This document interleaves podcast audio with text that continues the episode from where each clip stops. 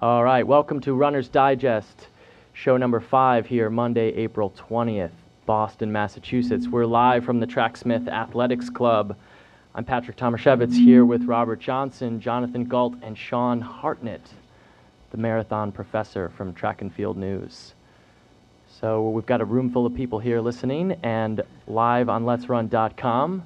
So Robert, what did you think of the race today? I thought it was great. It was. It, this is one of the reasons why I love Boston. I mean, there's no rabbits, and you know when you watch the Chicago or London, the Americans fall off the scene pretty quickly, and you're sort of looking in the back of your screen like, where can I find someone from America? But but in Boston, without the rabbits, you know they're up there. And when's the last time? Maybe Sean would know. He's an expert in the marathon. When's the last time an American man and American woman were in the lead in Boston at mile twenty-one? Do you yeah. have any idea, Sean?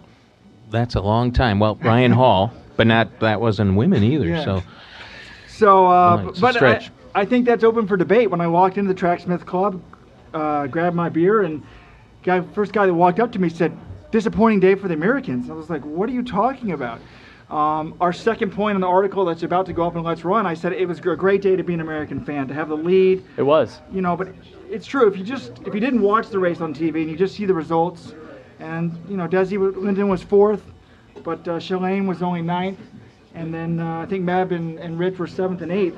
You know, if you just saw the results, you'd think, yeah, disappointing. But I think the excitement of being in the lead that late in the race was great for me. I think the lack of rabbits here in Boston leads to that excitement. Often you watch a rabbited race, Chicago, London, New York, or not so much New York recently, but you, you watch an hour and a half of rabbits, and you watch everybody sitting behind the rabbits, sitting behind the rabbits, and the beautiful thing about the race today is there was a lot of lead changes. There was a lot of people falling off the back, coming back. Ritz, how many times did Ritz leave the pack, come back, and then he ended up leading the race for, for a very good portion? Same thing with Desi Davila. There was often times where she was in the back of the pack. She was on the other side of the road. You couldn't tell whether she was just getting water or she was... She was falling off, and um, she did a wonderful job. She led a lot of the race, and I think the the lack of the lack of rabbits really really changes that here. Jonathan, what do you think? Yeah, I, I definitely agree. I think one of the interesting things uh, in unrabbited races is you know you have to be thinking at all times about you know what you're going to be doing, how you're going to respond to moves. In an unrabbited in a rabbited race, you just sort of turn your brain off. You follow the pace, you go with that, and uh, you know, basically, it's not really, you don't have any interesting things happening until the final miles because you're just sticking with the rabbits for as long as you can. In a race like this, you know, I was speaking to Ritz in the post-race press conference. He was basically saying he had to make several different decisions at several different points in the race. You know, ten K, do I go with these guys because they went out faster than I thought they were going to go out? You know, how do I approach the hills? You know, do I push it now or do I relax a little bit? How do I approach the, the end course uh, after the hills? Do I try and, you know, go for it or do I hold off a little bit? Knowing that you struggled with that area in the past. So, you know, if we if that's a rabbited race, you sort of just like, okay, I'm either going to be going with the rabbits or I'm going to be trying to hang on and, you know, do my own thing. And this one, he can stay with the pack for a lot longer, and it's also a lot of different decisions. It makes it much more interesting as a fan to watch because people have to make a lot more choices. Sean, I got a question. I mean, you go to all the, all the World Marathon majors. Have you ever talked to a London, maybe a Dave Bepter? Has a race like that even ever thought about not having a rabbit? I always think, spice it up, maybe every other year or every four years, just don't do it. Or, you know, we're going to have the spring rabbited race and the spring unrabbited race. Do they ever consider something like that? Because to me, it, it gets a little boring to have a rabbit time after time. It would be fun even to have a rabbit in Boston once every ten years or something like that. Well, there's, I guess we could probably answer that question in one word, Berlin. Berlin makes everybody have rabbits. You know, London has got a great field, but because they're shooting for what, what they do in times at Berlin, that's why they, they precipitate the rabbits. And and actually, London is a very difficult race to rabbit because it's got a very steep downhill at about five K. And so their pacers have been almost counterproductive there. But uh, overall, London, Chicago are chasing Berlin. And that's that's why they have the rabbits. You know, New York and, and Boston are difficult courses. You know, they they, they kind of recognize the fact that they aren't going to set records on the courses, so they, they set it up as a as a horse race or a foot race in this case here, and uh, so they, they shy off of rabbits. But uh, a lot of the other uh, Berlin makes makes a lot of people change their strategies because uh, for a lot of marathons, time time does matter. As you pointed out, Robert, this was this was a race where place mattered rather than, than time. I, th- I think you see often here the athletes that run well at Boston run well in championship-style racing, world championship marathon, um, Olympic marathon races, because this is this is that format. Mm-hmm. The the other complicating thing was, was the headwind. You know, the, the net effect is that, well, maybe a few years back when you had a tailwind, you know, all races measure out twenty-six miles and, you know, or forty-two kilometers. But if you have a, a tailwind, it's probably more like a twenty-four mile effort. If you got a headwind like today, it's probably closer to a, a twenty-eight or thirty mile race, you know, in terms of that effort. And you have to kind of gauge that effort. And that's why I think there was a lot of, shall we say, cautious running by a lot of, by a lot of the athletes.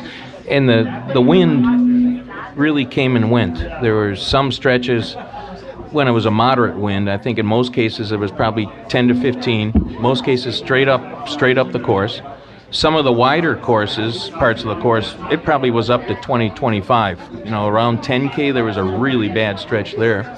And then other cases when you have some of the hills or some of the pine trees, like when you're coming into Wellesley, in that case, there was almost no wind on the course. And so that you, you, the athletes had to adjust to constantly kind of changing conditions. Most of them were bad, you know, conditions. And uh, so that, that makes them a little more hesitant, because if you're thinking about, shall we say, a tactical move, you have to factor in the resistance you're running into.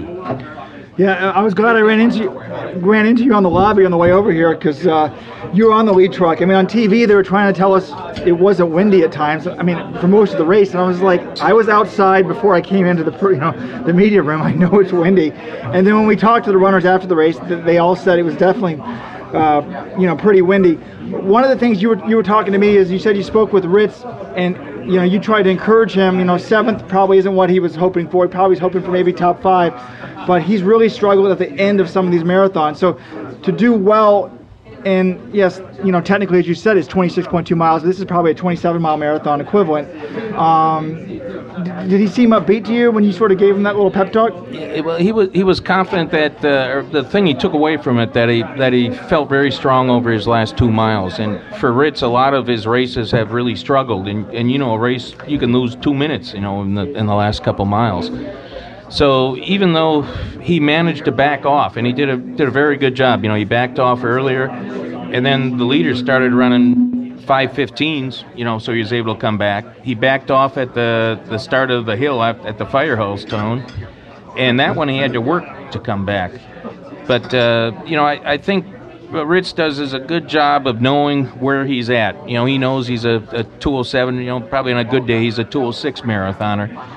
But there's a, a gap when, when the two oh four marathoners start running two oh four types of marathons. He's learned to, you know, back off the fire, you know, talk to himself and, and come back. So I think, given the way he finished, he's he's got to be confident uh, looking forward. And, it, you know, especially because this, this was kind of a comeback marathon for him, a, a real comeback, you know, change of locations, you know, coming back after some disappointment. So even though you don't really see him, you know, the the move up of the charts, you know, because he was off the leaders, finishing strong over the last two miles was a good takeaway for Ritz. Absolutely, yeah. If I'm Dathan Ritzenhein, I'm I'm going coming away from this race pretty confident in my abilities, knowing that, you know, maybe he had a little bit more in the tank. He said when he got to the top of the, you know, Heartbreak Hill, at that point he wanted to relax the pace a little bit. He wasn't sure if he was going to be able to handle those last five, six miles because that's where he struggled in previous marathons. This time that didn't happen. He, uh, you know, he relaxed, and the last couple miles, he, as you said, he closed very strongly. So,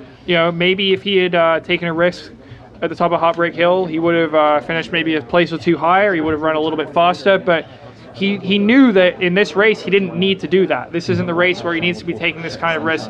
This is the race for him to be getting back to the level that he was a couple of years ago. And I think, you know, maybe say he makes the Olympic team, maybe the Olympic marathon, where, you know, there's really such an emphasis on top three, and then after that it's not as important. Or, you know, you know what I'm saying. The medals are what everyone's shooting for. Maybe that's the race where he decides to take a risk over the final uh, couple miles. Okay. So Weldon's bringing, or Robert's bringing a guest on. I'll let Robert introduce his and, special guest. Indeed, we're honored to have uh, Nick Arciniaga. Uh, Nick was fourteenth today, two eighteen oh two. Uh, perhaps not quite the day you're looking for. He got that two. What's your P R nowadays? Uh, two eleven. I was gonna, I, two eleven. Yeah, so I was hoping I was about to say two ten, but uh, you know, Nick, you went out with with the with the leader, sixty-four minutes at the half. And, you know, we kept looking up there. That's the fun thing about Boston. Like, there's Meb, there's Ritz, there's Teague, like there's Nick. Like, what's Nick doing up there? Nick kept staying up there. We're like, wow, he's really he's really going for it. So was that the plan all along, or was it because of the weather you thought I better be up here having somebody block the wind for me? No, that's exactly it. I wanted to be with the leaders. Like, I go into these races in Boston and New York hoping for bad weather because it will slowly pack down. Today it didn't really slow them down too much. Uh, so going out there and having to be with the leaders was a bit aggressive for myself. I came through fifteen K at forty-five fifteen, which is about twenty seconds off my fifteen K P R at this time. So um, at, at, that, at that point is where it kind of blew up. But um, analyzing the race afterwards, like I had, was stuck between a rock and a hard place in this race. Like it, either I go with the uh, leaders and risk blowing up, which is great risk of blowing up, and then um, the other option was to play conservative, which is not the point for me this race. This race was one to take risks and try to go for a top five finish. Yeah, we talked to Fernando Caballo after the race, and you know, he said he was in the shape of his life, and he was over two twenty-five, I think. And we said, what happened? He said, well, they went out in four thirty-nine. I thought that was too fast, and then I went out in four fifty-nine, and I just mentally couldn't handle running by myself the whole race. So I guess you're damned if you do and you're damned if you don't. Yeah, exactly. I mean, maybe if the uh, Americans kind of packed together, like uh, around where Jeff Eggleston was, he came through a half marathon at sixty-five, I'm pretty sure. And if Fernando and I were there, maybe even Tegenkamp, we call it, probably could have run a pretty even split, or maybe caught a split by a few minutes and finished, you know, maybe in the top ten. But again, just uh, shooting for a top ten is not what I was shooting for this weekend. Yeah, I mean, going off of that, did you uh, did you talk to any of the other Americans what they might be trying to do? Uh, you know, in the race, that strategy, anything like, you know, maybe if it gets in a certain situation, we might help each other and push each other? Uh, we didn't discuss it uh, in depth beforehand. I mean, we all assumed that it was not going to go out fast, so we thought it was going to be a two ten to win the race and maybe just like Nick Arciniaga to hit that. So I was imagining it was going to be sixty-five or sixty-six through the first half marathon, and that all the uh, lead group, there would be like thirty guys with us at that point, but it was not, not that way today. How difficult is it mentally just to stay focused over that second half when you know that you're slowing down? You might not be doing what you, you wanted before the race, but you know you still got to get out there and finish, tough it out. Yeah, for me it was terrible today. Just like, I kept looking at my watch, which was a bad mistake. I was ready hitting uh, five forties, almost six minute pace, uh, going through the later half of that course. Um, yeah, just mentally, just keeping myself on it. I know I didn't want to drop out because I've dropped out of this race before, and it was one of the biggest regrets I've had so far. Uh, so I just wanted to stick it out and just kind of see how I ended up just uh, battling all the way through. Yeah. So after months of training, you run two eighteen, your P R's two eleven. Are you upset, devastated? What's the mindset right now? Um, I'm trying to be positive, actually. Like um, I finished fourteenth place, so I ran half as good as I did last year. And basically, I came into this race with two eleven and ended up two eighteen, but I stuck my nose in it. I mean, I'm proud of the way that I kind of was racing with the leaders and going out really aggressive. And even though I did blow up, I was feeling amazing for those first nine miles, you know, just kind of feeling the groove. And there's that little separation that happened just between nine and ten, between myself and the leaders. I just lost all my energy. Like, I'm not sure if it was more mental, just kind of getting gapped, but like maybe if I had been able to find another gear and just stick with it for a mile or two, I could have been uh, like right with uh, Ritz and the group uh, as they slowed down going towards the Newton Hills. Weldon was wondering uh, in our chat, um, there was a guy, I think his name is Derek Yorick. He went through uh, the first five K pretty quickly. He was like one sixty-two, wasn't didn't have an elite bib, uh, but he might have kind of screwed up. I, I don't know if uh, one of the elites was planning on taking it out quickly or if that was a result of what that guy was doing. But what do you think about guys like that who sort of, you know, you know they're not going to be there in the end, but they go to the lead and try and, you know, get in the, on T V the first mile or two? I do remember actually thinking that in the first mile, this guy's ruining up the race for us Americans. But um, no, it, it wasn't his fault. Like uh, there was uh, Tola was going to be pushing the pace anyway. Like yeah. He was out there like every other mile pushing down another four forty something. So like everybody was responding, so the rest of us had to respond. So where do we go from here? We got the trials, obviously, next, what is that, February?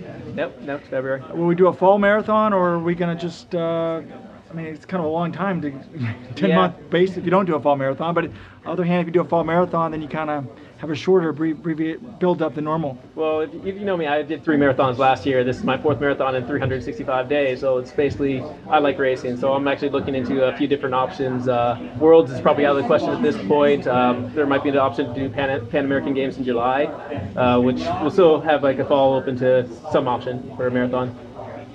Good stuff. Can we get you at the, uh, um, as a Baltimore resident, we, you won the Baltimore half last year. Can we, your Under Armour sponsor, we, will you be coming back to the hilly as hell Baltimore half? Yes, I would definitely be coming down right. to Baltimore half again. I'd like to uh, run faster than I did last year there. Very good.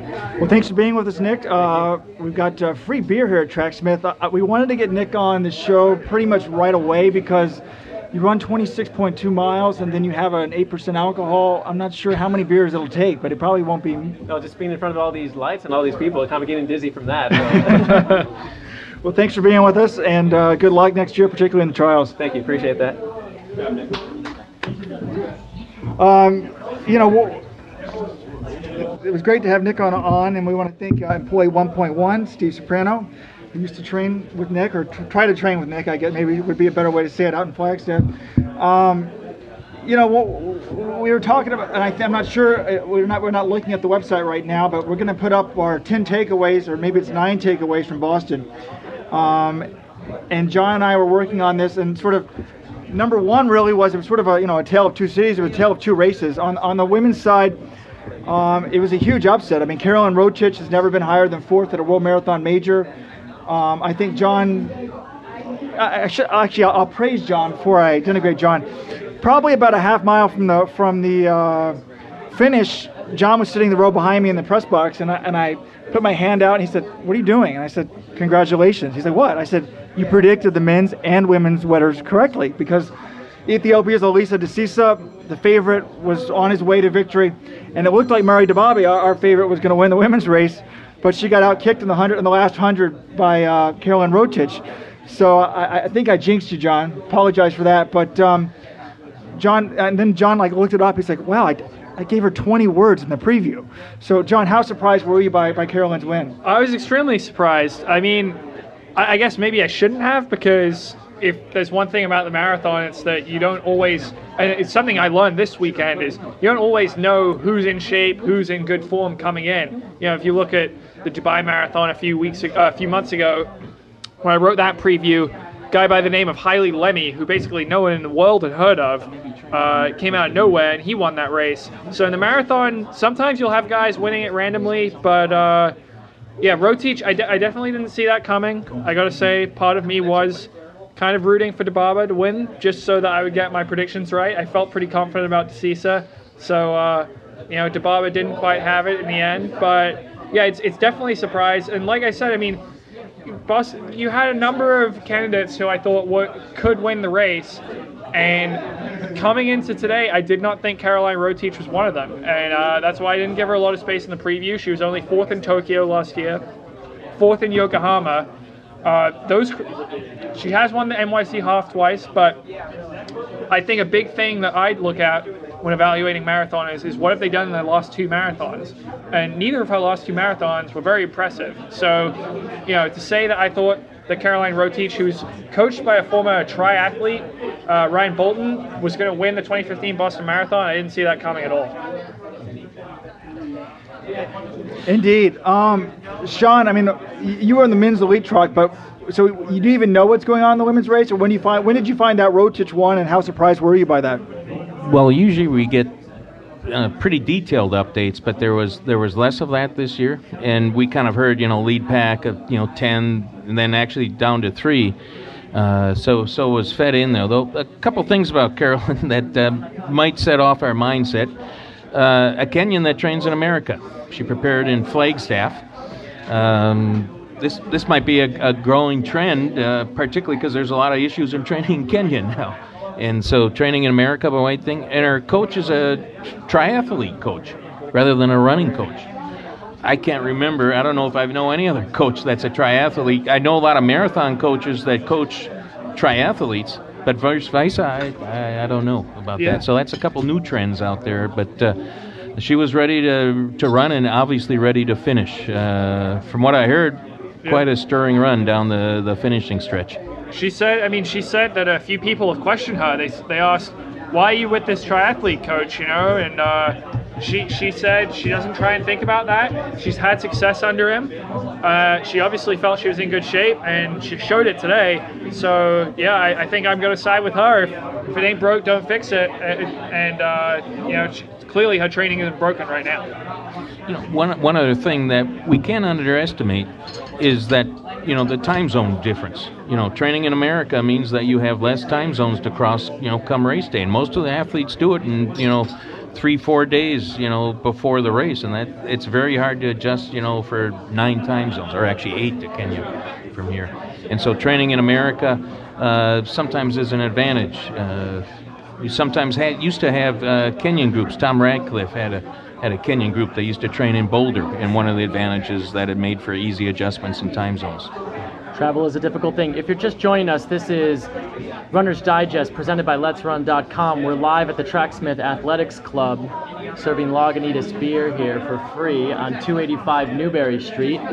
The room is a bustling. I'm Patrick Tomaszewicz from Tracksmith here with Robert Johnson, Jonathan Galt, and Sean Hartnett, the professor of the marathon from Track and Field News. Robert, what's on your uh, your ten li- top ten list of things you saw today that are about to go up on the site? Uh, I think the most, the biggest revelation I had post-race, um, the way it works for those of you that don't get to sit in the media room, which means sit in a base, well, it's a ballroom and, and watch the, well, there's about four T Vs. It's, it is pretty nice. But um, after the race is over, they have the, normally the top three finishers come in. And we sit Jonathan there to, you know, to get the winners and stuff like that. But everybody's going to go talk to them. We always try to talk to the people who aren't in the top five. You know, the Matt Tegenkamps, Nick Arciniagas, the Americans, basically. Um, and, and I tracked down Matt Tegenkamp, and, you know, he was, um, you know, he just missed the top ten. He was eleventh place, two thirteen fifty-two, his second marathon. So, to me, that's a pretty credible performance. I mean, it put, certainly puts him in the mix for the Olympics. So I said, Matt, you know, big scheme of things, you know, do you like the marathon? Are you pretty happy with this? You know, you're going to get ready for the trials. And he, he took a long pause and was like, um, do I like the marathon? I think it takes a special person to really, and then he just was honest and says, no, I don't like the marathon. So this is a guy that's eleventh in the Boston Marathon, who still may be on the Olympic team, but he's admitting, hey, I don't like it. Um, but he says what he does like, he actually loves the sport. And he's a competitor. He was one of the world's best, you know, fourth in the world in the five thousand.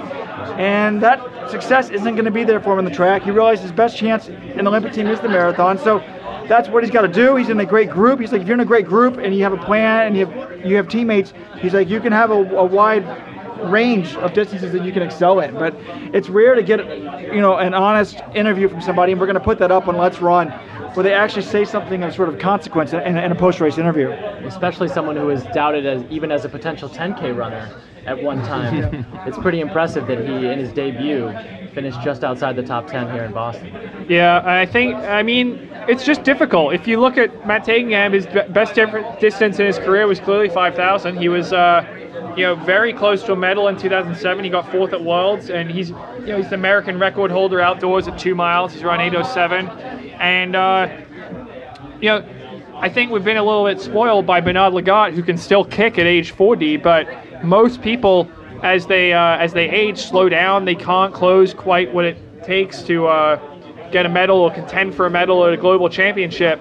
And, uh, you know, to stay relevant in the sport, you kind of have to move up in distance, and Matt Tegenkamp appears to know, to know that. But, uh, yeah, it's it's just something that it's part of the life cycle of a professional runner. You can't be a five thousand guy contending for medals up through age forty unless you're, you know, a genetic freak like Bernard Lagat. What happened to Amy Cragg today? I, I watched the television broadcast here. I wasn't in the media room, so I didn't have the ability to see all the cameras. Early in the race, she, w- she was up there. Um, did anybody catch up with her after the race? Yeah, I did. Well, actually, I caught up with her coach, Ray Treacy from Providence, who's one of the top women's coaches in the world. We're going to give credit to one of our message board, uh, I mean, to one of our Let's Run listeners for asking this question in a little bit of a crude way. If you do have a question, there's a chat box in Let's Run that you can type in there. But, um, you know... Amy was Amy Hastings, now Craig, You know, she's a two twenty-seven marathoner, and she was up in the lead pack. At one point, approaching, the, I think at the start of the Newton Hills, you know, the Africans started to make their move, and it was she was the only American. It wasn't Desi Linden who was in the lead as late as twenty-one. It wasn't Shalane. That's when Shalane really started to struggle. Amy was the only one that went with it. She looked so good. And I mean, we were commenting several times, Jonathan, wow, look at Amy. What is she doing up there? Because she was running, you know, a two twenty-seven girl doesn't normally run with two twenty-one, two twenty-two girls. So I saw Ray and I said, well, where did Amy end up? He said she ended up dropping out at twenty-two miles. And he said literally she went from feeling great in the lead pack, and she turned, I don't know, Sean, he said she tur- just after she turned at the firehouse, he said that was it. Her legs just instantly seized up. Um, and you've got more experience than me, but he basically, you know, he's an Irish guy, probably straight, pretty straight shooter. He's like, you're either made for the Boston Marathon course or you're not. And he's like, seemed to imply that she would be much better on a flat loop course. But he said he was encouraged by the fact that her training is significantly better in workouts than the two twenty-seven fifty that she ran in Chicago. And she said she felt like it was a joke aerobically, you know, up until that point, but just the legs, muscles, or whatever, gave up. Well, well, the Boston, I guess we could call it a, a full-body marathon course. I mean, you, you use your full range of strides, all sorts of strides, the uphills, the downhill strides, the covering and the move strides. If you're on a flat course, you know, you're almost like a, shall we say, a ballerina with very, you know, you know, specific types range of motion. And It it is uncomfortable for that. Some people, you know, well, well, you know, for racing, one of even if you're on a track, one of the way to drop people is to change the pace up. And Boston does it to you on a normal day. Throw in the the changing conditions, the changing wind conditions. Trying to find a rhythm today was was uh, very difficult. And you know, to tell you the truth, I must commend all the runners on it because, you know, you don't train for this type of day. I mean, you you have to accept it. Maybe in the back of the mind you do more strength work to prepare for, you know, like a, a fifty-kilometer effort or forty-eight-kilometer or twenty-eight-mile effort. But in the front of your mind, you're thinking, I'm going to be in the groove and I'm going to be jamming, you know, the whole way. And then you get out of that mix, you know, it, it, it, it's sometimes how to find find your footing in there. So, absolutely. And I one thing, I would have liked to speak to Amy after the race because I think it's just difficult as an athlete, how do you assess this performance? You know, I think aerobically she was very happy with it. Her training went well, as Robert said, but at the end of the day, she's got a D N F next to her name, and that's, that's you know, that can be pretty ugly. And if you go back before Chicago, she'd had another D N F and then another poor marathon in New York. You know, it's it's a little dispiriting, but uh, I think, you know, she needs to take the positives out of this. She did have a good build-up, and I think, you know, I still consider her a ma- major contender for the Olympic team in twenty sixteen. Yeah. And I mean, let's transition to that topic. Well, real quick, I, I agree with you. I think the only way to, to take it is like with Nick Arciniaga. You've got to take the positives. It's such a brutal sport. You're only competing twice a year. I was really impressed by Amy. She looked good. When have we seen her run in the lead pack and look comfortable? I mean, you look at her face, she looked fantastic. Um, and before we talk about the Olympic team, just two quick things about Ray Treacy, because you know, he, he is one of the top women's coaches in the world. I said his other athlete, Molly Huddle, set the American record, fourteen fifty on the roads. I mean, it was almost, Patrick, a world record. I think it's fourteen forty-six. And I said, were you surprised by that? And he's like, not at all. He said that Molly is way ahead of where she was last year. And they weren't trying to be way ahead, just same type of stuff. She's just been healthy and, and is doing great. Um, so I, I asked him, I said, well, are you guys ever going to do a marathon? And he's like, well, the New York City people really want her to do it. I don't want her to do it until after the Olympics. But the thing that really got me excited, if we're going to talk about Americans and Olympics, is he really thinks that Molly has a shot in the ten thousand, both this year and next year. And I think he's got a point. He's like, fitness-wise, you know, we may not get the race, but he's like, that thirty twenty-two American record for Shalane Flanagan is not out of the question. And that seems reasonable. I mean, based on what she's done, Sean, do you think thirty twenty-two is doable on a perfect day? Sure. Yeah, that's, and if we look at our American records, our good races, you know, there are night races. You know, even at tech, uh, U S Nationals, we've had some some very fast times in, in situations. We get a good setting, a night race. So I think that's that's very doable. Um, you know, and the thing about Molly, she's on an uptick. You know, every race seems to ratchet it up a, a little bit more. You know, what hopefully this year she's going to get more, shall we say, international type of experience, you know, with the World Championships, some some racing in Europe to get uh, to get to those levels. Obviously, she's mastered she's mastered the U S competition. Yeah, and uh, one other thing. I was going to say, just just back to Amy, you know, the other thing impressed about Amy, you know, she ran a great P R in Chicago, ran a great race there, but her P R is still four or five minutes behind the ladies that she was racing with today. So that's that's commendable. Even though the finish was a little bit off, you know, you know, go back to Nick, you know, Boston's a real roll of the dice, you know, because of the, the complications of the terrain and the course. A lot of courses, you know, let's say if you're uh, trying to run American, trying to run five-minute pace, and if you try that in Chicago, we, we have this a lot of times. And if they blow up, they run two thirteen instead of two eleven. In Boston, if you blow up, you add five, six, six minutes to it. You know, that that's why it's a real roll of the dice. And I don't think a lot of times the, the finish time is indicative of what, what the takeaway is for, for that race. Yeah, so, Sean, you're famous for sort of doing the... the geographical maps for all the marathons, and sort of Ray, you know, the, the normal L A marathon course is downhill big time at the start. Um, have you seen, or has it been finished for the Olympic trials? Are we going to get a flat loop course? That's hoping. That's what Ray is hoping for Amy, because he, he clearly didn't seem to think that she is great at hilly races. He was very honest. He also doesn't think Kim Smith, you know, Kim Smith is more of a half marathoner than a marathoner.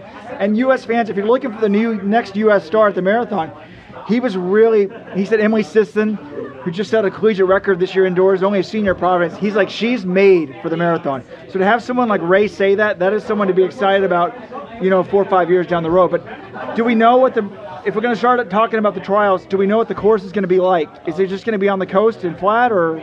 Well, I, I, it's going to be as, uh, a loop course, a criterion type of course. I, I talked to some of the U S A T F people at the Houston Marathon. I don't think it's been, fi- well, it wasn't finalized at the time.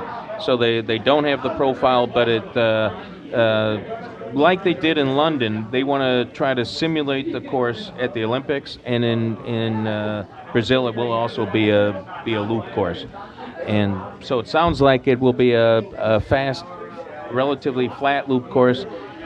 The other thing is that uh, it usually expedites the recovery a little bit better, even though you run faster a little bit on the legs, but. Uh, So I think it should be very similar to what they expect in the Olympics. So so on to the trials conversation. I think there's a few athletes today that brought themselves back into the conversation. I think, uh, you know, a handful of months ago, I don't know if Dathan Ritzenheim's name would have been mentioned in terms of, of potentially making the twenty sixteen team, but, but I think I was most impressed by Dathan's performance today. I, I thought he, you know, he fell off the pack multiple times. He came back to the pack multiple times, and for a long period of the race, he was setting the pace in a very controlled way. Um, and the, the confidence that he showed there, you know, despite the the finish result, I think the effort and um, on his end was very impressive today. That's a good point. I mean, when he moved to Michigan, you know, left the Nike Oregon project, I thought, is this the beginning of the end? Is he sort of packing it in, being a father? He's got a year or two left. And I don't think it was. I mean, maybe there's a family aspect, but it's possible there was some sort of rift, perhaps, in the in the group. I heard that they wanted him to wear Nike Oregon singlet, Project Singlet. He didn't want to wear that today. He wanted to wear the U S A Nike singlet. But, yeah, right. To me, I mean, he's such a talent. This means he has not packed it in. He's not looking for money. He's still in the game, right? I mean, I, I definitely, if you're going to ask me the one American man that's going to be on the Olympics in twenty sixteen, I say Ritz after today has to be on it. I mean, he was, you know, um, seventh. Meb is obviously right behind him, but Meb's going to be forty going on forty-one. So I think Ritz, although I was going to say he's a lock, but with his injury, he's like fragile glass. He's as much of a lock as we can have at this point. Mm-hmm. And then after that, it gets really interesting. I mean, Meb, based on his credentials, if he's excited, one more Olympic team, it's very hard to discount him. Um, and then there's definitely a drop off. I, and John and I, thought, and I have arguments about this. Ryan Hall's talent, he's the greatest probably American-born talent ever this, we've ever seen in this country. And I don't think he can be discounted. He, he, I think his problems are he goes out and tries. He's run two oh. What did he run here a couple years ago with the win? two oh four fifty-eight. He's run two oh four. Now he's got to try to run two oh three to win a major. He can't do that. But if it's a slow pace, how are we going to discount him? I don't think he can be discounted. I know people. Jonathan thinks I'm crazy. If you ask me to pick two, I'm picking Ritz and Hall.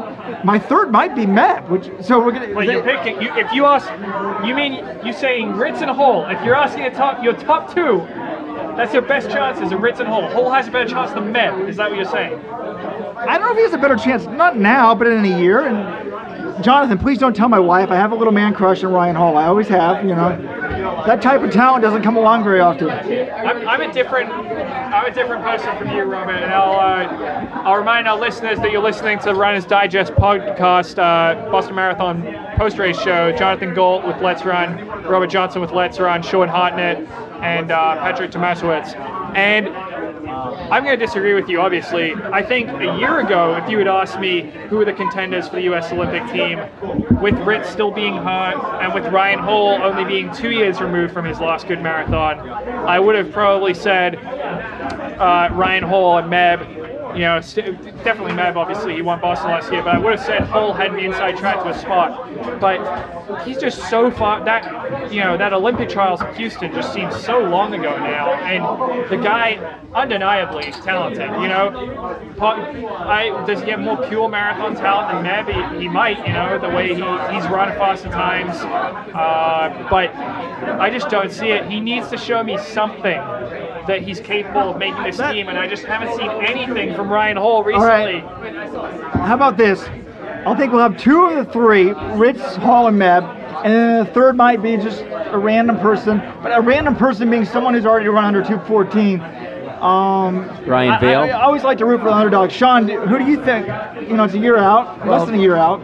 Well, I, I think Ryan Vale is, is positioning himself well. You know, he ran in London last year. He's got a lot of uh, international type of experience. Uh, he, typically, I think he was running a little better last year than this year, but uh, but I think I think he he'll be a factor.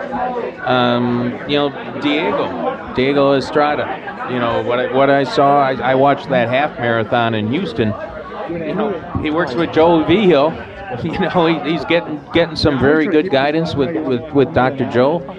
So I think Diego would be in it. But, uh, you know, my takeaway was, was much the similar. This was a, a great race for coming back with Ritz. I mean, literally you go from the most optimum training environment, go to altitude anytime you want, and he goes back to Michigan. And actually, when he went back to Michigan, remember he got dinged up a little bit right after he went back to Michigan to put it together, put it together, you know, I, I'm sure he still gets some guidance there, but, you know, when you make a separation like that, you know, you become almost self-coach in those areas. And, you know, on the other hand, I was very impressed with Meb. You know, I was prepared for a letdown, you know, watching Meb. You know, it's hard to match last year. He had a tremendous appearance schedule this year, you know, very demanding. But for most of the race today, Meb looked just as good as he did last year. His stride mechanics, things you can see from the truck, you can just focus on their turnover, you know, how their, you know, how, how, how their knees are firing, you know, how their mechanics. And Meb was just spot on until he had the problem with the with the water at the thirty-five K. So, you know, I don't think you can underestimate Meb and uh, his compatriot, Coach Bob.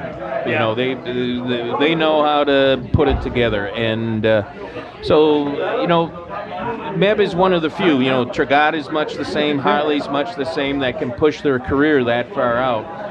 But with Meb, what is lost, I don't know if anybody's seen Meb at a at a race or whatnot. He'll be cooling down and doing uh, exercises, the maintenance work that Meb does. You know, I, I'm impressed. Though I also know there's a pretty steep cliff when you hit thirty-nine to forty. Well, you know. I'm going to bank on Meb evading that cliff or holding it off until at least after the trials next year. I think him and Ritz are fairly close to locks. We've gotten a few uh, posters in the comment section asking about Diego Estrada, and I think that's a valid question. You know, Estrada, he ran a, a very fast half marathon, I believe it was sixty fifty-one, to win the uh, U S Half Marathon Championships earlier this year. But I'm going to say no to Estrada. I'm going to give him a slim shot to make the Olympic team, and that's because in talking to him and his coach Joel Vigil at the uh, Carlsbad five thousand earlier this year, they seem pretty focused on the track for now. Uh, Vigil thinks that, you know, even despite that half marathon, that he's not quite ready for the marathon yet, and that he needs to maximize his track ability at this point in his career.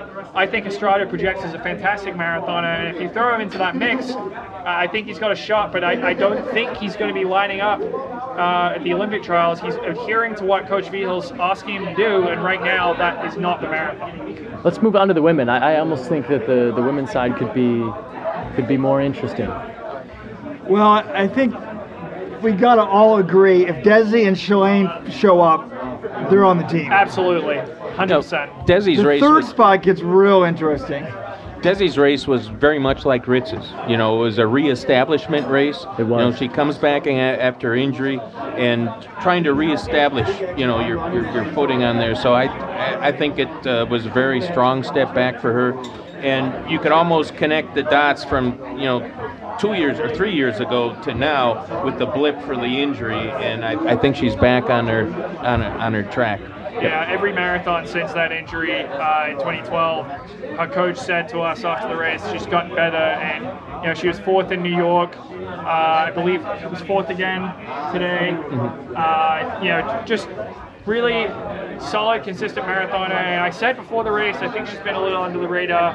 I hope that's not the case now. She beat Shalane Flanagan for the first time in her career, which is quite incredible. Flanagan, I believe, was eleven and oh against Desi before today, but Desi beat her by several minutes. So, uh, you know, those, her and Flanagan, Flanagan her, went at her peak, is probably better than any American marathoner.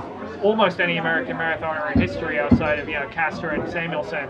So uh, I think those two, but beyond that, Robert, who are you leaning to for the third spot? Well, um, that's a, that's a good question. It's kind of like, let me think about it. Um, I've got my former Dallas native from Rice, the former steeplechaser. I'm having a trouble, hard time with her name. So there's a bunch of girls in the sub two thirty range that, that have a shot. Um, after talking to Ray Treacy, I don't think he would do it, but I would want to see him when he's assistant. But let's get out there. Yeah, yeah. You know, let's get out there instead of getting destroyed in the ten thousand. But let's go for the marathon. But you know, most women don't, American women don't start that soon. Um, it'll definitely be. Uh, inter- Sarah Hall is actually another name. I mean, yeah. she she didn't run a good marathon, but people were ripping her for that. She's got such crazy range, and she does well on the roads.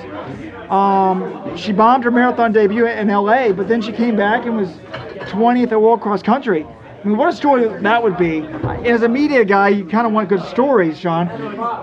What if Ryan Hall doesn't make it, or Sarah does, or they both make it? Either way, it's a good story. So, you know, yeah. she's something that, someone that can't be dis- discounted. I, I guess the narrative of it. Santucci.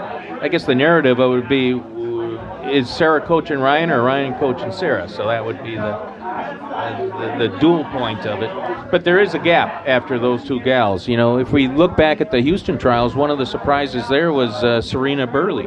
Remember who, who who did a lot of the leading there, and so she popped up on there because you've got two runners that are somewhat separate. The, the good news for Shalane. Uh, reportedly, she was a little dinged up, you know, for, for today's race. Uh, I don't know if we got a confirmation of that, or uh... yeah. Apparently, she said that in her post-race interview with uh, Universal Sports, I believe. In her post-race interview, she did mention that she had a setback in January. Mm-hmm. It kept her off the roads for a little bit, of, and they made an adjustment in training.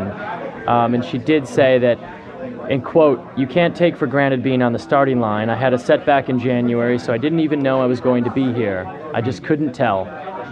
So as much as she says, you know, I, I know the course better than anyone, as she does historically, you know, she admits that she did she wasn't on the course as much this year, and um, she did put up, for being someone who had a setback that recently and banged up, she put up a good performance, but injury has been an issue. Well, it, indeed, I, I I, mean, I don't know what I want as a journalist, because no one's going to really admit their weaknesses, but it's right. I mean, I love Shalane and Jerry, but it's like, what's wrong with being honest? Like, yeah, I had a setback in January. My training hasn't been perfect. I, I just sort of hate hearing about it. I'm not saying she's making this up at all. I, I don't doubt. I think she definitely had the setback, but and maybe she doesn't want to admit to herself that she had a setback until the race. Um, but it was, you know, definitely disappointing. Honestly, if I was going to pick the third U S marathoner, I I know she was a D N F and people think I'm crazy, but I was impressed by, you know, it's like you watched Meb today, Sean. You said he looked good. Amy Cragg looked good. Oh, I don't you think know? You're crazy at all. I, I no. had the same exact opinion. I think that, you know, if you look at her her history, she was fourth at the trials last time. She was the Olympic ten K. She was the uh, Olympic trials ten K champion that time, and you know, by P R, by her past accomplishments, I think, you know, yeah, D N F's not good, uh, especially if she doesn't run another marathon before uh, before the trials, but. Uh, I agree with what you're saying, Robert. Right now, if I'm picking the top three, I'm going Shalane, Desi, and I'm still going Amy Cragg for that yeah. third spot. And, you know, she trains with Ray Treacy now in that group, one of the top women's groups really in the world, particularly in the U S She's in a good spot. She's married now. She's got a great training. Hey, if she never needs to do a workout, I'm certain that Alistair Craig can handle, what is he, thirteen oh one, thirteen oh two guy? So... yeah, I mean, today was disappointing, but we know we're not going to have a hilly course like that. Um, well, you know, looking to another question, one of the things I was thinking about, guys, is who was the biggest disappointment today? I, I've got a, quite a few candidates, but uh, Jonathan, don't be looking well, over at my notepad here. I see I, it. I saw your candidates, and I'm, I'm just going to say, I'm going to preface this by saying, I don't think Tudese was an, a disappointment, because I don't think many people really expected him to do that well. I know that I said on the preview, I, you know, I thought this could be his best chance in a marathon. John, you're talking about Shalane Tudese, the world half marathon record holder. Yeah, uh, but... you know, he, he's, this was his fifth career marathon, I believe, and zero of the five have gone well, so I wouldn't call him a disappointment. The guy I was thinking of, you know, as I was watching that race was uh, Patrick Makau, former world record holder. I spoke to him on Friday. He said he was in good shape. He wasn't in world record shape, but he thought he was ready for this. He said his training had gone well. He thought that uh, he was prepared for the course. He'd been studying it. The area around his house was similar to, you know, it was up and down, it was hilly, so he thought, you know, this is a marathon that's going to go well. He won Fukuoka. I, I was in. I thought uh, Patrick Makau was probably a good chance to finish in the top five. Instead, you know, he barely made it five kilometers before he's out of the race. Yeah, that was awful. Now, Sean may have some insight onto that. I, I saw Sean. I said, Sean, you don't even make it five K? Do you have to give your money back? How, that, is, that seemed really bad to me. Well, to, to be fair, Pat, Patrick's training went pretty good, but he, he dinged up uh, kind of a hip flexor. And uh, I, I talked to a, a physio that, that worked on him on, on Thursday when he got in, and it was a little tight. He was able to loosen it up. But then he said that the, the warm-up out in Hopkins was, was, was not good at all, you know, that he, he could not get loose. Maybe maybe the, I mean, it's twenty degrees difference, change in the in the weather there. And and he said, you know, even in the warm-up, it was uh, very, he was looking, and he couldn't get into a stride. So from the physio's point of view, I don't think he was surprised. You know, it's, it's a big, you know, the, the athletes invest in these training, and it's not the first time that somebody comes to the starting line more than dinged up like Shalane. So it's so Patrick. Uh, it's unfortunate uh, because his his training had come back. He ran a good race in Fukuoka, but uh, the same with Abel Kirui. You know, Abel Kirui is one of our champion runners. You know, uh, the world champion in the world championships. He had a, a pretty significant foot injury. I know I talked to Renato about it, Canova about it, and he because he's worked with Abel Abel all through his career. And he was very concerned about the foot injury. It was a very, very serious injury. That is that is healed. He had a little bit of hamstring problem coming in, but for the early part of the race, Abel Kirui was looking spot on the form that he did before. Abel's problem was he got sick on the flight. So he had some kind of flu, cold type of thing and, and was clogged up. So those are some of the difficulties you get, uh, you know, often we think of making it to the starting line, you know, the three, four weeks previously, but a lot can happen in that, that last week. Correct, a lot can happen. We're here with Runner's Digest, show number five, Monday, April twentieth. We're live from the Tracksmith Athletics Club, show here presented by Let's Run. Yeah, I mean, I, it's always, I guess, hard to say who's the biggest disappointment because nobody likes to hear criticism. I think that's one of the reasons why the pros don't like the Let's Run forum is they have to face criticism for once, but uh, for me, I, I, I, Fernando Cabada, he came in saying he was in the best shape of his life. I, I got the time wrong earlier. I think I said two twenty-five. It was two twenty-two oh five. Um, that was, you know, disappointing as an American fan. And then, I mean, now that I see that Shalane was hurt, but I was real. I, I was standing right here behind this bar less than twenty-four hours ago, and I picked Shalane to get the win. And I was really surprised to see her drop off in the Newton Hills so early. And it also makes me, though, appreciate Desi. I mean, there was one of the message board posts in the live thread. It's like, Desi looks so intense. Someone's like, it looks like she wants to rip everybody's head off in this pack. She is such a competitor. I mean, early in the race, Amy and Shalane were right up there. Desi fell off. I mean, this is before halfway.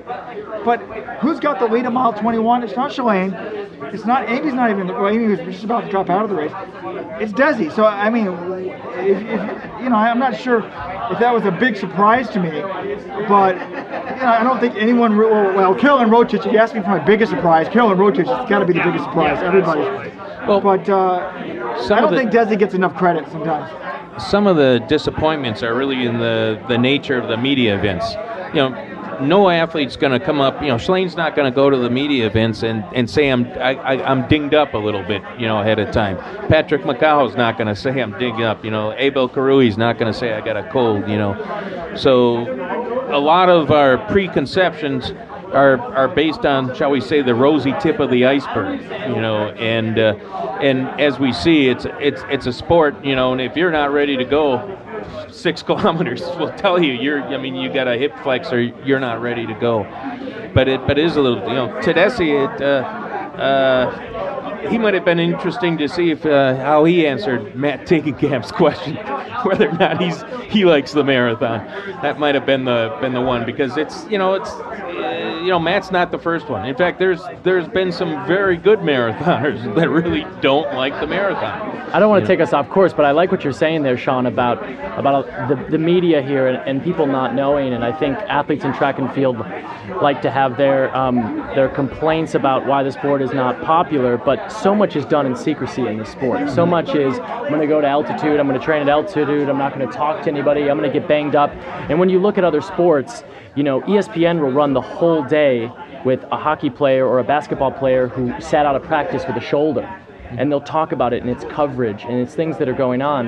But a lot of these ath- athletes disappear from the media landscape. They disappear from the scene for six months at a time. They come down from altitude, and they compete. And then everybody's frustrated above why there's no following for the sport. But when you only hear someone's name twice a year, you can't you can't build a following. Yeah, I, th- I think that is a bit of a problem. And, uh, you know, if you're a marathoner, a world-class marathoner, you're racing two, maybe three times a year tops.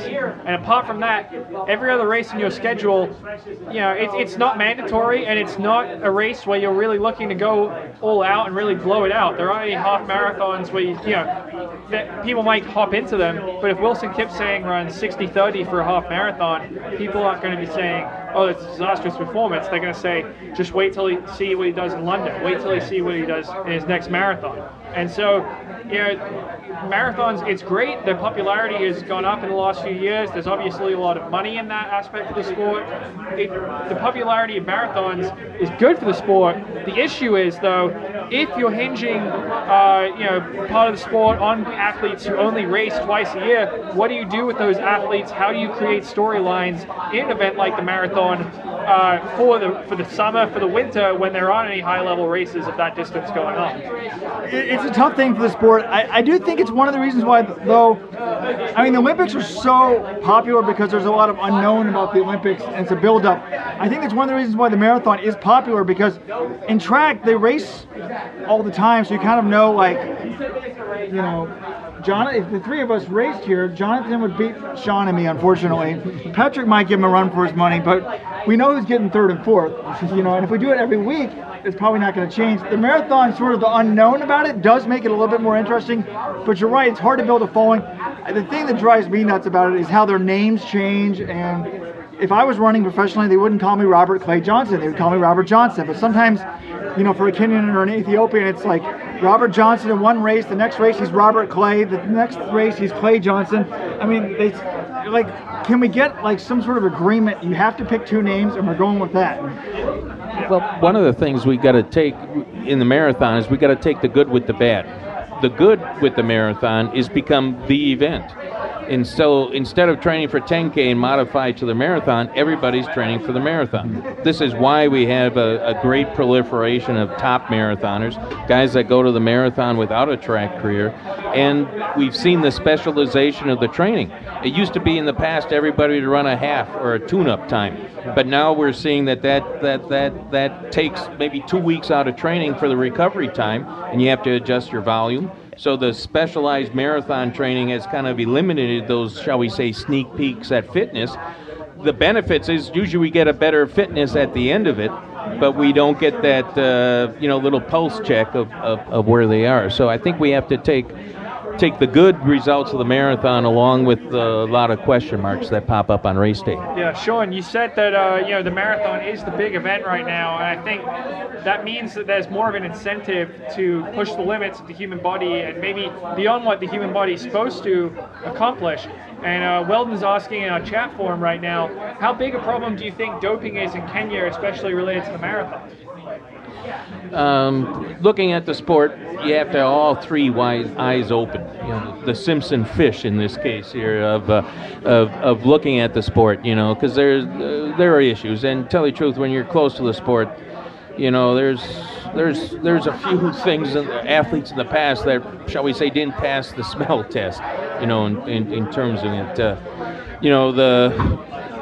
The big bust on the women's side, you know, I, I chart a lot of marathons and, and, and pace them off. And one of the, one of the managers was asking me to look at, you know, look, see if there's a, shall we say, a doping signature on the on the pacing, you know.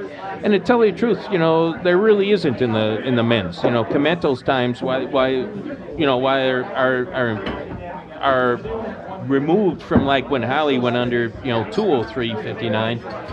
Kimetto race was very similar. I mean, he he was tapped out at forty K, you know, and, and so, I mean, he didn't have this massive reserve. And I remember talking to uh, Geoffrey Mutai, and he said literally the first time he saw Kimetto run, you know, they were running on a road, and he ran by. He, he turned around and chased him down to invite him in his group because he has the stride you see back back then. You know, but on the women's side, when we graphed out, shall we say, Jeptoo's times and Shubakova, there was a signature there that, I mean, the equivalent there of what they ran. I mean, Shubakova ran faster than, you know, Sammy. You know, Jeptoo almost ran as fast as Meb here. Now, the women this year, the mile that Jeptoo ran last year in four forty-eight, the women ran in five four or. four fifty-eight mm-hmm. this year. They were ten seconds slower, and they but, were moving. But if if you look at the times that Jeptoo and Sherbakova finished, that would be like men running, you know, four twenty-five and four twenty or four eighteen to finish a race. And in in some cases, you know, we you know in in hindsight, you know, we probably maybe maybe that didn't pass the, the smell test. But it, there is an issue. You know, when when I first started going to Kenya, you know, twelve years ago. two thousand, two thousand two, two thousand three, there were security issues. You know, you know, athletes had bodyguards. Uh, uh, one famous Boston Marathon runner, when I greeted him, I couldn't help but notice he was, you know, packing a handgun in the in the in the back of his belt. You know, Paul Tergat uh, had, you know, had a had a, you know had a security guard. You know, Sammy Rangiro had the case when he was carjacked. Okay, so. The you know the the people, the criminal element, you know, was, was, was with the Kenyans, and then beyond that were all the the, the people, the, you know, schemers, you know, trying to do financial schemers. Three years ago, that kind of changed, and you you know you had the people with needles and representing doc duggers. So now now the security at the training facilities, you know, the downside of Kenya is that they only have like really three tracks in in the ten you know training area, so everybody's concentrated right in the track. So if if if if your business is getting you know athletes and providing them with with you know E P O or dope and working with a doctor, and you know these are businesses for people in Kenya, you know, and but they all it's one-stop shopping. All they got to do is go to you know one of these three tracks, and but. You know, what I heard from the managers, most of the stuff was like the third tier type of stuff. The two ten marathoners trying to be a two oh seven or two oh eight. You know, I, uh, you know, I've had, you know, perse- you know, I remember talking to Tergat, you know, about this.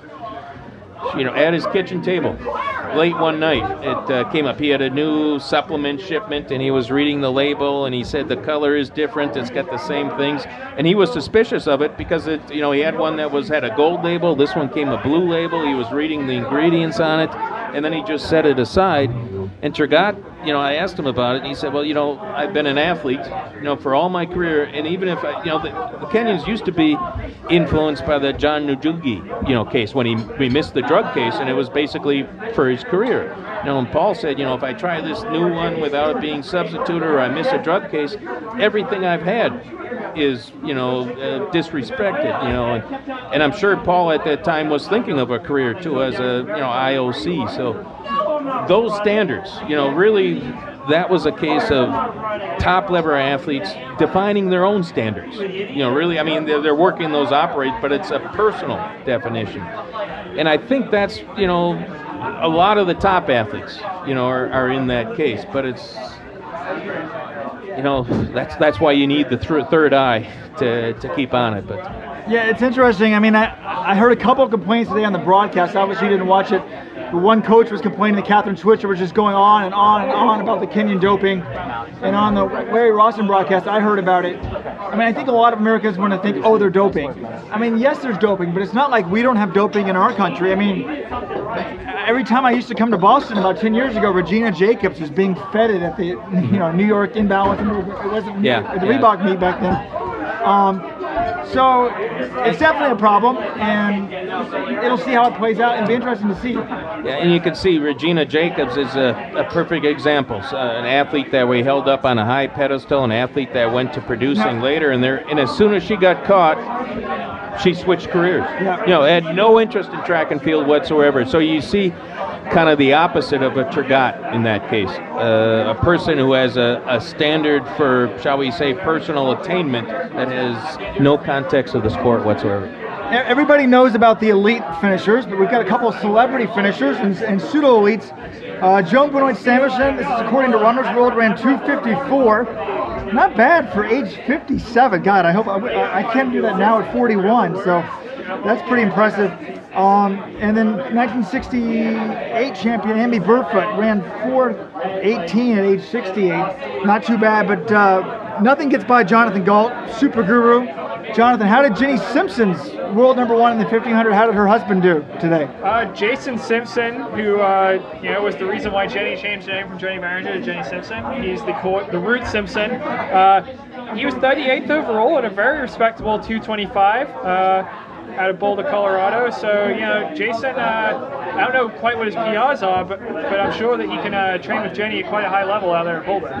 I think, though, Tracksmith deserves credit for having the top celebrity, because one of the amateur runners that you feature, right, was the one that, how did y'all set that up? It was the the woman that came in the finish line with Meb, correct? Patrick? So here here at Tracksmith, we had a, a press conference on Thursday, and uh, we featured the amateurs.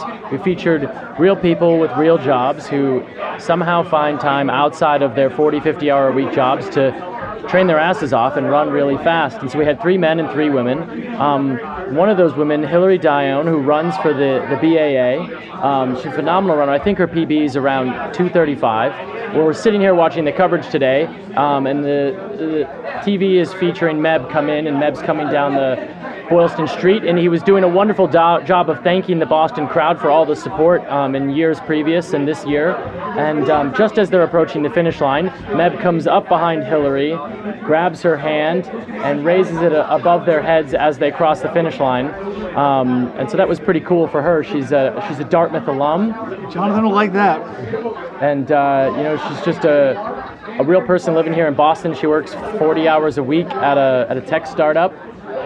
And she she bought a treadmill this summer because of the or this winter because of the Boston winter to get all of her miles in in the snow. two thirty-five oh eight P B. Now the, I'm a little bit worried though, because I think, Jonathan, the prize money went fifteen deep now this year. So if she got fifteen, she will no longer be an amateur. So she will no longer be uh, eligible for the Tracksmith Hall of Fame next year. That's good. That, that, that's an interesting point. The way we define amateur, the way I would like to define amateur is what pays the bills, what keeps the lights on. Robert is a professional columnist, professional me- thought, media Scary pundit. Thought. That's what pays his bills, and he's an amateur runner on the side. Um, very no, very impressive. it was a very impressive uh, day today for a lot of the Americans. I think that was my biggest takeaway from the whole day, was the competitiveness competitiveness that the Americans showed. I don't think we've seen a race like this with as many Americans in the mix, making making pace changes, leading the race. I think it's very exciting for the future of American marathoning. Yep. Indeed, uh, and I'm glad you're upbeat, because, you know, what's the alternative? To be down about it? I mean, I, I really thought, you can't just look at the results, you got to watch this race, and that's why I love Boston. You need to watch it. For a lot of these marathons, I don't need to watch it. I can just see the raw results. I mean, sure, a few people will blow up in a rabbited race, but it's just not very interesting, whereas this was interesting, and a great day. Um, and a great week, really, Patrick. Thanks to see you guys at Tracksmith. Uh, Thanks for joining us. If you're listening and you're in the Boston area, we still have free beer here. So we've got a few cases of beer left. Come on over, two eighty-five Newberry Street. Robert, my, my takeaway is, uh, you know, last year Meb had the big lead. He took that the famous firehouse turn, and I was wondering, when's the next time we might see an American that lead? Today we had both Americans took the lead going around the firehouse turn. Now it's now it's not an eighteen-mile race, but that that was significant. One other thing that we didn't mention, uh, Wesley Currier, former Boston champion. You know, he's an M P. He's he's busy with uh, government work on that. He was impressive today. Um, on the upside, he's also training with Wilson Kipsang now in that group. So he, he had been kind of, you know, doing some uh, intermittent training, you know, mixing between his government service, but he joined up with Wilson Kipsang, and when that break occurred uh, after thirty-five K, and I was looking at that pack of ten and saw Wesley cover that move, uh, that was that was very impressive. You know. Yeah, he ended up fifth in two ten forty-nine. Now, Sean, did you? We've got London on Sunday, so marathon fans, maybe take a day or two off. Jonathan, you can have tomorrow off, but then you better be banging out that preview for London. Did you get any insight from Wesley about which of those guys that he trains with might be the best? Actually, I, try, I tried to get Bernard Kipiego, who trains with Eliud Kipchoge and those guys, to tip me off. He wouldn't do it. One of my good sources is one of the Dutch physios that works with a lot of the athletes. And uh, actually, he's the one that told me about Wesley working with, with Wilson, and he says Wilson is uh, is ready to go. Wilson's had a... A uh, little bit, you know, it's well, nice the physios. You get all these little little blips on it, you know, and uh, uh, he had a little blip three months out, but now the, the rest of the training's going pretty good. Geoffrey Mutai, he said, is uh, is, is, is close to one hundred percent, but, but he said Wilson is very good, and also Eliud Kipchoge. He said Emmanuel Mutai had a little little bump in the road, but uh, he ran a, like a sixty-three half marathon after that, and then, then got it straightened out, but... Uh, looks to be uh, another classic uh, London race, but uh, you know, it's it's hard not to uh, you know, in a marathon we always, you know, you jump to the favorites and then you kind of jump off to it, because you kind of know you know that the marathon is unpredictable, so you, you go with your your heart, you know, with the favorites, and your mind thinks it through, maybe I should go, but it's going to be hard to move off of Wilson Kipsang as the, the favorite. You know what he's done over the last two years, you know, winning in uh, you know, London, and then then in New York, you know, against against top fields, and and, and he's another athlete that uh, self-coached, uh, but has got the whole package together. His lifestyle, his commitment. He reminds me very much of Paul Tergat, not only in the stature of how he runs, but particularly his personality. You know what what he's like. He's a, you know, very serious, uh, straightforward guy. So. It's hard to back off of the defending champion in London. That'll be a very exciting week next week uh, with the London Marathon. But that said, Eliud Kipchoge's ready to go too, and he, he he hasn't run yet in London. You know, Eliud's taken a more protracted, incremental improvement. Uh, you know, he, you know, he ran you know Hamburg Marathon and a couple of these, you know, Rotterdam, but then stepped up to. Uh, Uh, Chicago last year, improved he could do in the majors. And again, Eliud is another one hundred percent committed athlete, committed on every single front to the sport. Yeah, before we go, I just wanted to say, uh, you know, it's been a great week here at Boston. It's really, this is probably the best week of the year to be a track and field fan, and maybe outside of the World Championships, maybe even include the World Championships, because you got Boston today, you got the Penn Relays and Drake Relays starting this week, and then you got London on Sunday. Uh, I can't imagine, you know, more exciting week uh, in terms of track and field fan, and I'm super excited for it.